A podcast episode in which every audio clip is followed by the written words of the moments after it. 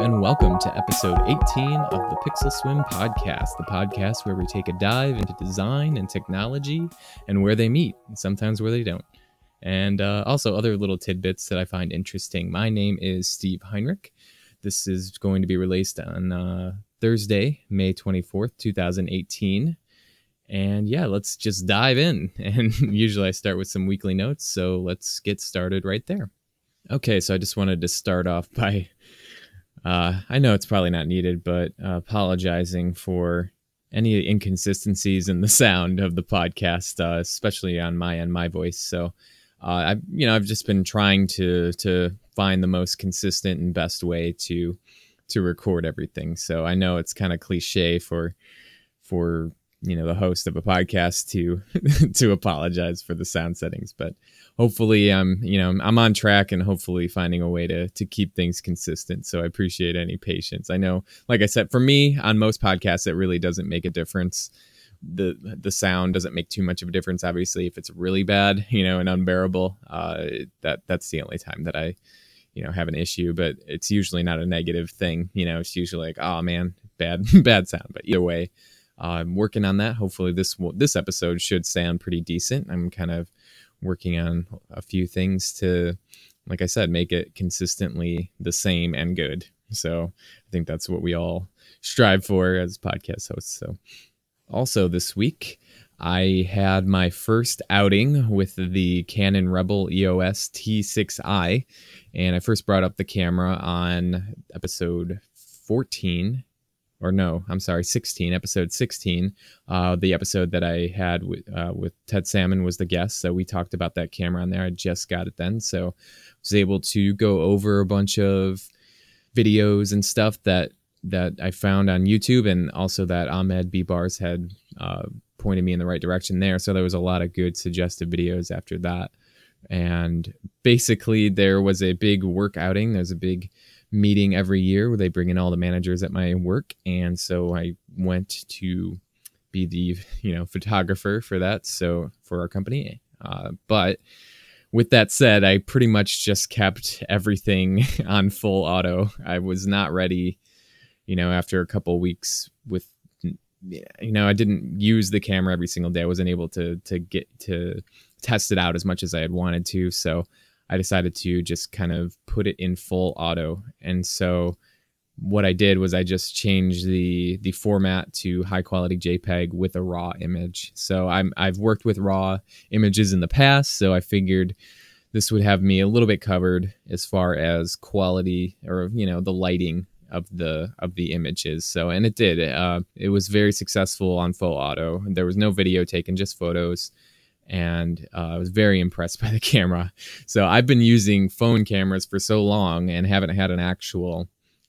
Uh, I don't believe personally that I've actually had a good camera. So this Rebel, uh, the T6i, was very impressive to me. I've worked, you know, I've worked with images in the past from DSLR cameras but not this in depth and th- in this quantity. Usually somebody sends me like one photo, you know, or, or something from somewhere. So to look at a pool of, you know, a few hundred images that I had taken with it and to get into the raw files of those, it was very impressive. And like I said, I've been using camera phones for way too long and and just the the difference is night and day and i we talked about this in the episode that i had with ted too about you know the convergence of all these these technologies the i mean i don't without a bigger sensor i just don't see how phones are going to get to the level that these cameras are at. It was amazing the quality that you get out of uh, you know a full full on dslr uh, digital camera these days. So uh, yeah definitely impressed with that.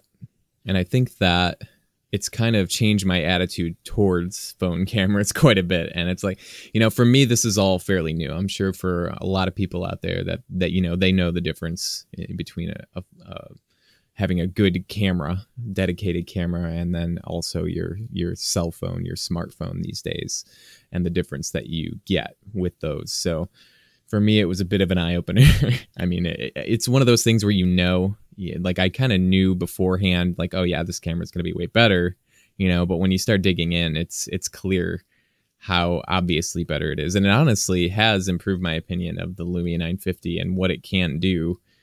Uh, the Lumia 950, the the Microsoft phone, it has definitely.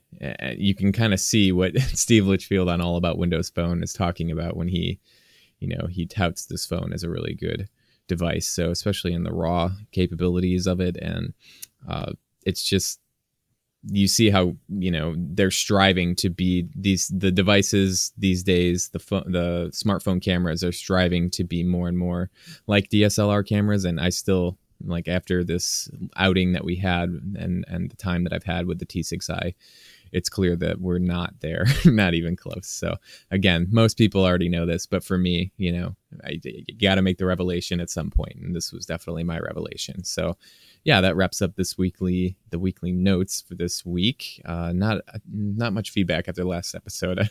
I was kind of tired a little bit in the last episode, so I'm sorry if it came across as a little little bit of babbling. You know, um, I'm much more awake this time, so hopefully when we get into the main chunks of the show here, it'll be a little more peppy than it was last week and a little less rambly. So, yeah, Alrighty, so the first thing that I want to talk about this week is uh, it's in the mid-range, mid to low-range phone arena. Uh, I the, the main reason that I'm talking about this is because I, if you've listened to the past, I have talked about my LG Q6, the Q6, not the G6, which is the flagship device. The Q6 is like the LG's mid-range device, and it's not necessarily widely reported. So uh, you may not have heard of it, but I've talked about it in the past. I've had it for a little while. Um, really enjoyed using it. So this week, actually, the uh, LG officially announced the Q7 phone. So this is the incremental upgrade to the Q6. So j- just like the G7 came, just got it, uh, announced recently, the thing Thing Q or whatever it is, but the G7, the LG G7 also was announced, and a lot like the G7, this the Q7 seems to be very, uh, very much an inner incremental update to the Q6. So not a ton different about it, but they they have added a few things to it. So I've never actually done a full review of the Q6, but uh, I've linked to the specs in the past, and there's a you know there's some good or decent videos on YouTube about the Q6. So um, maybe I'll put a link through to the specs and the,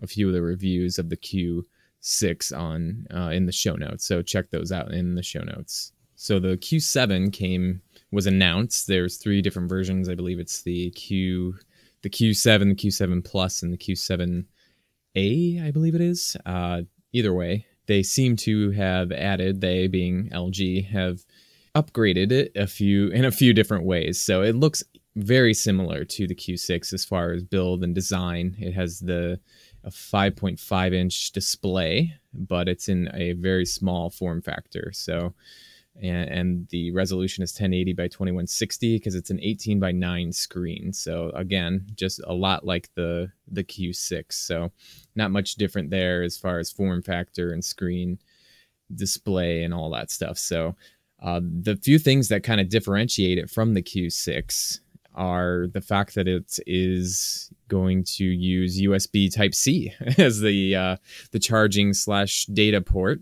Uh, the Q6 has used uh, used micro USB, which isn't a big deal, but uh, it's nice to see in a mid-range device them putting in a Q, USB-C uh, port. So it's you know that's where everything's headed, and eventually it all filters, trickles down to the mid-range device. So finally, the Q7 will have USB-C it, on the Q7 Plus model, they're also going to offer a quad DAC in the 3.5 millimeter headphone jack. So, yeah, that's a that's a nice upgrade, especially for a a mid range device. So the fact that it, that it has a, a, headphone jack isn't too surprising for the mid range device because those ten though I haven't seen a mid range device yet that doesn't come with the uh, headphone jack. I think there was an HTC device that was mid range that that abandoned the, the headphone jack, but uh, up until this point, I'd say 99% of them have still had it. So you'll still have it on the Q7, thank goodness. And it will also, like I said, on the Q7 Plus version, uh, offer a quad DAC. So that's really nice. Uh, that's a nice upgrade. I don't know if I'll be getting, I shouldn't say I'll be getting, if, if I would, you know, if it would be available in the US, the Q7 Plus. So uh, another big thing on this, and I'll talk a little bit in a little bit about why this is such a, a good, uh, a big upgrade, I guess you would call it, for the, the Q7. Uh, it has to do with smart lock and some smart lock features, but uh, that's my next topic. But yeah, it comes with a fingerprint sensor on the Q7. There's no biometrics on the Q6. Uh, there is a face unlock, which I guess you could you could tout that as biometrics on the Q6, but uh, the Q7 will have a fingerprint sensor centered in the back. Uh, I noticed the camera also moved to the center of the device. On the Q6, it's very it's you know it's in very uh, iPhone like place in the upper was it upper left if you're looking at the back of the phone. So yeah, so the cameras moved over, and I think there's some minor upgrades to the cameras themselves too. Nothing huge. Usually mid-range devices they don't put a ton of emphasis on the camera. So I, other than the G series, um, the Moto G Moto G series, usually those have you know a decent emphasis, but uh, as far as quality goes. Uh, I've no, the Q6 camera, although I, I, if you read my article on my on pixelswim.com about how the Q6 can actually take raw photos, even though it's not advertised. Uh, I'm curious to see if the Q7 will keep that functionality or not, but we'll we'll see, I suppose. So the other thing that I noticed about the Q7 is the fact that there is the okay here's one of my qualms with the q6 as it is now is that there the speakers on the back which okay you know not a huge deal but it's super tinny uh thin. I wouldn't even call it tinny so much. It's not that it it it's like a you know it's not pinging and and you know it doesn't hurt my ears necessarily. It's just real thin. The, the sound is like all treble. there's no bass. There's no fidelity in the speaker. It is one of the downsides of the Q6. And so I noticed on the Q7 on the the the images that they've released that the speaker isn't there is no speaker hole on the back. And so I'm and and I've tried to find as many renderings as I can of this Q7 and I can't determine exactly where the speaker is. So my guess is is that it's on the bottom of the device, much like the the flagship G series, uh, like the the G5, the G6, and now the G7. I believe they all had the uh, speaker grill on the bottom of the device. So I'm hoping that there was an upgrade to the speaker because honestly, that would I would really start to look very hard at actually getting the Q7 then because it's it's one of the things that kind of, you know, one of the reasons why my SIM card comes out of the Q6 is because of the speaker. It's definitely the biggest downside for me uh, because of speaker phone calls. You know, it gets loud enough, uh, which is fair enough, but it's just I, you know, for podcast listening, when you've you know you've got other things around, other devices around, or other phones, I have that you know the speaker is better. I would say the speaker is actually worse than the Lumia 950 on the Q6, which is saying a lot because the Lumia 950 speaker is not that great. So here's to fingers crossed that they have upgraded the speaker. So I, I imagine since they're you know they're putting in quad DAC and they're kind of you know doing in, an incremental upgrade here and they're kind of you know there's a little bit of a focus on the sound with the quad DAC that potentially they could have, you know, brought over a speaker from a previous generation of of the flagship devices of the G series, the LG G series. So um, let's again, fingers crossed that that happens because this would be a really great device. I think overall, if they could improve that speaker and the way that it sounds. So it's it would be for me a major win. And definitely looking would make me look very hard at it. So because the form factor is really great and it's just a nice the q6 is such a nice little device. It's just you know like with most devices has a few quirks that i can't get past you know? So it's hard to continuously use it as my daily driver. So, I mean, and all of this is picky, you know, it's all, but that's what we, you know, if you're into smartphones, you, these are the things that can, you know, make or break whether you use that phone for two years or, or not. So I know that right now I'm kind of looking to get back into a device that I can use for over a year, you know, and, and for me, that's a lot, you know, for a lot of, people in the the phones community that that is a long time to use a device. So i but that's you know kind of what i prefer to do. I'm not super happy with all the devices that i have right now. There's always something that brings me or take gets the sim card removed you know. You use a device for a little while and you run into the things that you remember and then you start to remember why you know that you didn't want to use it in the first, you know, why you took the SIM card out of it last time. So, and SIM card moves around. So I'm looking for, you know, not necessarily like a converged device, but just a device that has a few, you know, that does a few things well that I that I would like, you know, speaker quality being one of them. And the other sound really in in general is a big one for me because I do consume media on my devices uh, a lot of podcasts and music, and I just and uh, video watching YouTube. And so I I want something that has a headphone jack. You know, I'm not too concerned about the quad DAC quality thing, but uh, that has a headphone jack that has a a nice uh, quality speaker. Doesn't you know? Stereo speakers not even the biggest deal to me anymore, but it, it's super nice to have. But just a good quality speaker, and I know that in the LG G series they've done that uh, with the the single speaker on the bottom. I know the the G7 does even more, but from my experience with the LG G5, that speaker was decent enough, you know, for listening to podcasts, which is the biggest thing I think I do with the speaker on a, on a phone, uh, aside from video. So usually when I'm listening to music, I plug in the headphones or, you know, connect to a Bluetooth speaker. So and then another thing on devices also that I that I really like, and one good thing about the Q6 is that the the phone earpiece uh, for taking a regular phone call is actually very loud and clear. So uh, I hope that the it, from the renderings that I've seen of the Q7, it looks like the earpiece is the same, or at least very similar in design. You know, from the outside. So uh, hopefully they continue that into the Q7 because it's definitely you know I take a lot of phone calls for work and I know just in general. So yeah, still one of those people that takes calls. So uh, it's nice to have a nice loud and clear earpiece.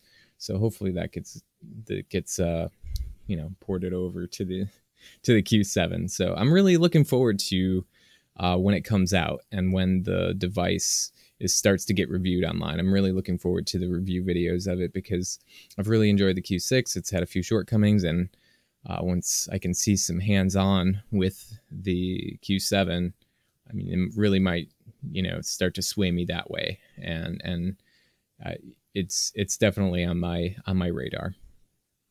Okay, so why I mentioned the I was talking about the fingerprint uh, sensor on the upcoming Q7 and why I think that's uh, extra good because the Q6 didn't have a fingerprint scanner. And the reason is because, uh, and thanks to Mike Latore for sending this over. This uh, this is a post on XDA developers. I'll link to it in the show notes. So you can get to that on pixelswim.com. So it's entitled "After Months of Inconsistency, Trusted Places is Disappearing from Smart Lock." Okay, so uh, if you've used smart lock features on Android, basically there is an if you have a pin or a password or a a pattern unlock or even a fingerprint sensor, I believe, uh, and with basically if you have your phone locked in some way with, that requires some sort of biometrics or password to get back into the device. There is a feature called Smart Lock in Android. Not again, a lot of people probably already know about it, but just a quick overview. And there's a few options in there to keep the phone unlocked in certain situations. One of them being if you're connected to a blue, certain Bluetooth device, another if you are walking around, there's an on body detection, uh, there's a facial recognition, and there's also a voice match. But there's also another feature in there called trusted places. So this is something that I wanted to use on my Q6 and And Mike has commented on the I forget which episode it was, but he's commented about this a few times. We've had a little bit of conversation about it about uh, the trusted places being really inconsistent on on Android. And so again, uh, wanting to use this on my Q6, I turned it on, you know, so I had a pin to unlock the device. But when I'm at home, I don't necessarily want to have to put in the pin every time that I open, you know, or I wake the device. So what I did is it, with trusted places, you can basically set your GPS, you know, to a certain diameter. And, and you can, you know, basically, if you're at home, you can pick a place on the map and it will, you know, within a certain dynamic diameter, keep your device unlocked if that's where you are. So really cool and and great idea. So like say you you're you can put multiple trusted places if you're at work, you know, if you're at home, that kind of thing. So you don't have to constantly put in your pin.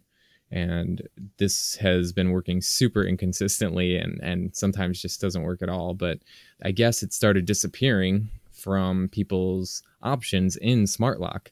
So uh, Mike sent me this article and I immediately popped into my Q6 smart lock settings, and yeah, Trusted Places was missing. Not sure if it's just because it was so inconsistent and not working that they pulled it out of one of the updates. But I also checked on my Moto E4 Plus, and it was not, or I should say, it was still in the options on my Moto E4 Plus. So inconsistent feature inconsistently taken away. So hopefully it'll come back. And actually, as of recording this, I noticed on that same XDA article that there's an update that it is back. but uh, I also just checked on my Q6 and it is not, it's still not back in the, the menu. So I hope it comes back and that it, you know, they can squash whatever bugs they're finding in this because really this is a, it, the trusted places is a really great replacement for the fingerprint sensor on devices that don't have it. So, yeah, like I don't mind having to use my pin, you know, when I'm out and about in public and stuff like that. Uh, I don't mind the pin having, but when I'm at home, you know, I don't want to have to do it if I'm looking at my device, you know, a bunch of times a day. So hopefully it'll come back with a vengeance and just be a really smart and solid feature. So again, thanks, Mike, for sharing that. Hopefully both of us can get our devices working with trusted places consistently and and we can you know because again a lot of devices especially in the mid to low range don't have a fingerprint sensor so it's the trusted places is is a great option to to have in in smart lock so it, i really just wish it, it would work and hopefully it will in in the near future all right so the next thing i want to talk about talking about mid-range devices is the Snapdragon 710. Uh, I don't know if it, it wasn't announced, but uh, there's an article on Engadget uh, entitled "The Snapdragon 710 will add flagship features to mid-range phones." So yeah, if you if you follow any of the Snapdragon stuff, you know that uh, generally there's the 400 series, the 600 series, and the 800 series, and the 800 series is in flagship phones, and then the 600 and is usually in you know high to mid range or high mid range and then the 400 series is in you know mid or low low end devices. So uh, you know in the natural progression of things. So yeah we have the snapdragon 710 which is a 700 series. So it lies right in between the flagship level 800 and the mid tier 600 series snapdragons. And just in case you're not aware, I mean the the processor on your smartphone is uh, the big driver of a lot of the features of your device, especially in in the camera and, and things like that. So in the article from Engadget, they say the Snapdragon 710 will come with a multi-core AI engine, which AI is huge this year for for smartphones and especially in the camera game and it will support neural network processing as well as image signal processors and graphics units that are typically found in higher end chipsets. The 710 is the first of the 700 series. So, yeah, again, uh, if you followed any Snapdragon stuff, you know that there hasn't been any 700 series as far as I'm aware of. So, the 710 chip, it says, will also support 4K HDR playback and it uses an Arduino uh, Adreno GPU that should cut down power consumption when gaming or watching 4K HDR video by about 40% compared to the Snapdragon 660 and that's according to Qualcomm. So essentially, you're getting a really uh, you're getting a lot of features with less power consumption. It sounds like, and then the chipset will also support Quick Charge 4 Plus. So you get 50% of your battery back by just charging up for 15 minutes. So the processor enables a lot of these features that you're seeing in the 800 series, you know, the 845 and stuff like that, but in a lower chipset. So I'm not sure exactly if it means that you'll be getting a flagship experience, but just with a little bit of lag, you know, that kind of thing. But uh, I imagine not. I mean, usually any of the newer chipsets, anything over the 600, usually you're not going to see too much uh, lag. But I'm looking forward to manufacturers starting to uh, manufacturers that start using this in mid-tier devices and, and seeing what you know kind of price points those will be at i'm curious you know the, th- the thing is is there's i feel like there's already an android device for every level every budget every need as far as speed goes you know as far as price level. So I'm curious where this is going to fall. So uh, my my thing is is that I, I feel like it could potentially just it. I'm not sure where this is going to fit in yet. So we shall see what manufacturers come up with and hopefully we're not overloaded with a whole new tier of Android, you know, uh, devices because there's already a lot out there. So I'm I'm looking forward to see what the 710 will bring to the Android game and and what price points those devices are going to be at. So yeah, check out the article in the show notes at pixelswim.com for more about the the Snapdragon 710.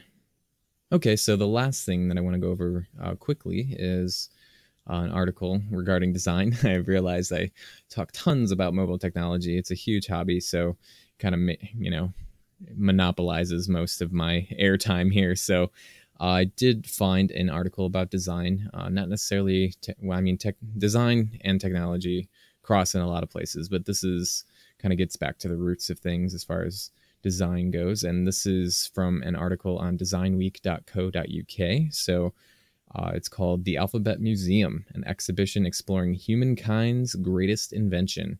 So, and then the subhead is a show at the Lettering Arts Center in Suffolk which is in the UK, We'll delve into the art of alphabets, tracing the history of communication design from ancient symbols to the sophisticated systems we have today. And this is by Alina Polianskaya. This was published on May 23rd. So there's parts of this article that are actually really interesting. It kind of uh, there's an exhibit at this museum in Suffolk Hope I'm hope I'm saying that right. Uh, again, a link in the show notes if you want to check it out, the whole article. But essentially, kind of goes over uh, this exhibit that will be covering uh, the alphabet, uh, kind of as we know it, the English alphabet. So, and, and, how we got to where we are now, from pictograms to you know letters. So essentially, I thought an interesting thing in here was the you know the letter A, the capital letter A, which uh, they believe is derived from the pictogram of an ox, you know, like in a cave drawing. So, and even if you flip a capital A upside down, you can kind of see the shape is even sort of reminiscent of that. So, kind of interesting, you know, and it's just all of these the the type that we kind of take for granted and that we kind of you know is more subliminal than anything is is definitely has evolved over time and and they they mentioned that it's man's greatest invention uh, which is the alphabet and and the fact that you can create so many different things and and the fact that it can convey uh, certain things without you even really realizing it. So I mean, there's always the great debate over Comic Sans using Comic Sans, and if you want to be taken seriously, uh, if not necessarily be taken seriously, but I mean, if you want your message to be a serious one, generally Comic Sans is not going to do the job for you. So typography and and things like that are very interesting. So and this kind of goes over the history of how we got to where we are now. So again, I'll put a link in the show notes so you can check out the whole article. And there's some some nice uh, images in here that kind of display what they're talking about. So uh, and if you're in Suffolk in the UK, I looked it up. It's looks like it's on the east coast of the UK. So check out that article. There's a lot of interesting things in there. So uh, definitely related to design and, and obviously technology. We use the alphabet, our alphabet, uh, the English alphabet, every day. You know, basically everything we do is hinges on on on that. So again, link in the show notes, and I thought it was really interesting. Okay, so that sums up this week or wraps up this week. I appreciate you tuning in as always. Visit pixelswim.com for all the show notes and all the links that I've mentioned today, all the, the stuff we talked about. So, always grateful for any feedback too. Uh, feel free to uh, hit me up on Twitter or Google Plus or email or whatever is works best for you. So, uh, thanks again for tuning in and tune in next week for episode 19, getting dangerously close to 20. uh, so, yeah, again, just thank you and, and have a great night or evening or morning if that's when you're listening to this. So, whatever time it is when you're listening to this, have a great one. Thanks again and God speed.